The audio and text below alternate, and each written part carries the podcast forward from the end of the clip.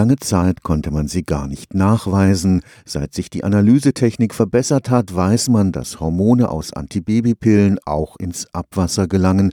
Damit landen sie in Flüssen und Seen und in winzigen Spuren gelangen sie dann auch ins Trinkwasser.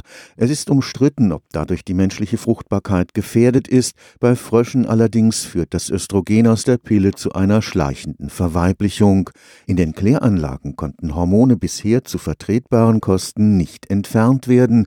Eine am Karlsruher Institut für Technologie entwickelte neue Filtermethode könnte das ändern. Keiner weiß bisher, wie groß das Risiko für die Gesundheit wirklich ist. Bisher gibt es noch nicht einmal Grenzwerte für die Spuren der Pille im Trinkwasser. Es geht sicherlich auf die ganze Entwicklung, Verhalten, auf die Fruchtbarkeit.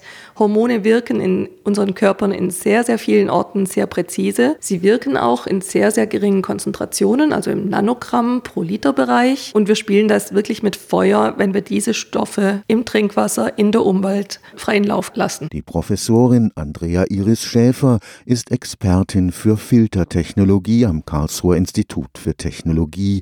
Sie schätzt die jährlichen Schäden für die Gesundheitssysteme in Europa auf einen dreistelligen Milliardenbetrag.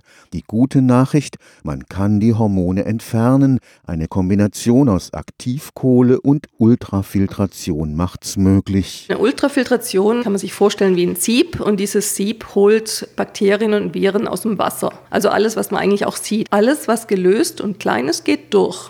Und unsere Idee war nun, wenn ich hinter dieser Membran eine dünne Schicht von einer Adsorption, also einem Stoff, das diese Hormone binden kann, mit kombiniere, dann kann ich in einem Verfahren beides erledigen. Das Verfahren arbeitet mit geringem Druck und ist somit sehr energieeffizient. Wir haben gezeigt, zwischen 60 und 90 Prozent kriege ich raus, ohne viel zu optimieren. Und jetzt geht es wirklich darum, wie kann ich das Ganze so gestalten, dass ich so viel rausholen kann, wie ich muss. Und diese Frage ist völlig ungeklärt, weil es gibt ganz wenig Guidelines. Und nicht nur Hormonspuren könnte man so aus dem Wasserkreislauf entfernen. Wir wissen, dass zum Beispiel Pestizide, dass Pharmazeutika, dass sogar Farbstoffe, mit denen wir manchmal arbeiten, sehr, sehr gut entfernt werden. Es sieht mir also aus, als ob wir ein Mittel hätten, das sehr viele Dinge entfernen kann und auch in reellen Wässern, wenn andere Stoffe in einer millionenfach höherer Konzentration vorliegen, auch sehr, sehr gut funktioniert. Also der Ausblick sieht sehr positiv aus. Stefan Fuchs, Karlsruher Institut für Technologie.